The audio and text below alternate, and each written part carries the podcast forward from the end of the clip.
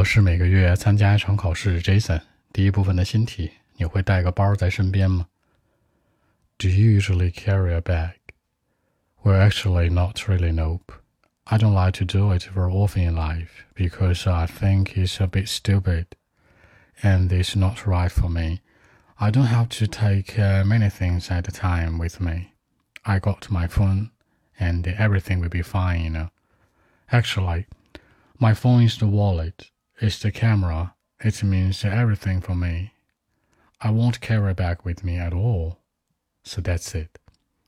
那其实这里面，Jason 在回答的时候，他问说：“你会平时带个包在身边吗？”我的回答是 “Not really, nope”，强调的是不这样，比这个 “no” 会更加委婉一点。我会说，在生活当中，我不经常这样做。I don't like to do it very often in life. I don't like to do it very often in life. Very often. 那在生活里面经常这样干，对不对？我不会经常这样干的， 因为我觉得有点傻。傻的这个词可以说 stupid，可以说 foolish。然后呢，如果有一点点呢，a little bit，或者简单一点，a bit，a bit stupid，a little foolish 都可以。因为我觉得不适合我呀，it's not right for me。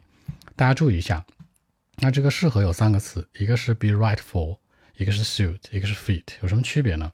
这个 be right for 是非常通称，就什么情况都行。这件衣服的颜色不适合你，款式不适合你，大小尺寸不适合，或者就是说，总之就是不适合，那就是 be right for。那如果说的是尺寸呢，那叫 fit。比如说 it fits me well，哎，很适合我，这个尺寸啊、裁剪是吧？穿上很合身。如果说这个颜色、款式很适合我呢，suit，it suits me well，是这样的区别，一定要注意。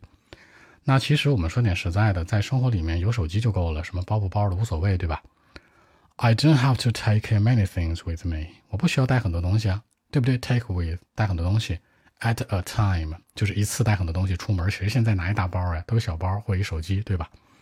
因为我有我的手机啊，I got my phone。我已经有手机了，过去式啊，那所有的事儿都 OK 的，对不对？Everything will be fine。谁现在能离开手机活得了呀？那我的手机是什么呢？My phone is the wallet，钱包；is the camera，是摄像机，对吧？是镜头，是可以拍东西的。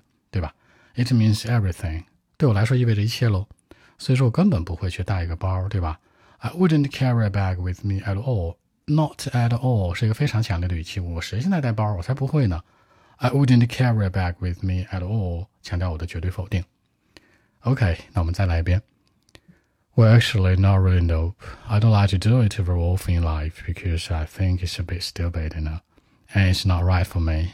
I don't have to take uh, many things with me at a time. I got my phone, and everything will be fine, you know.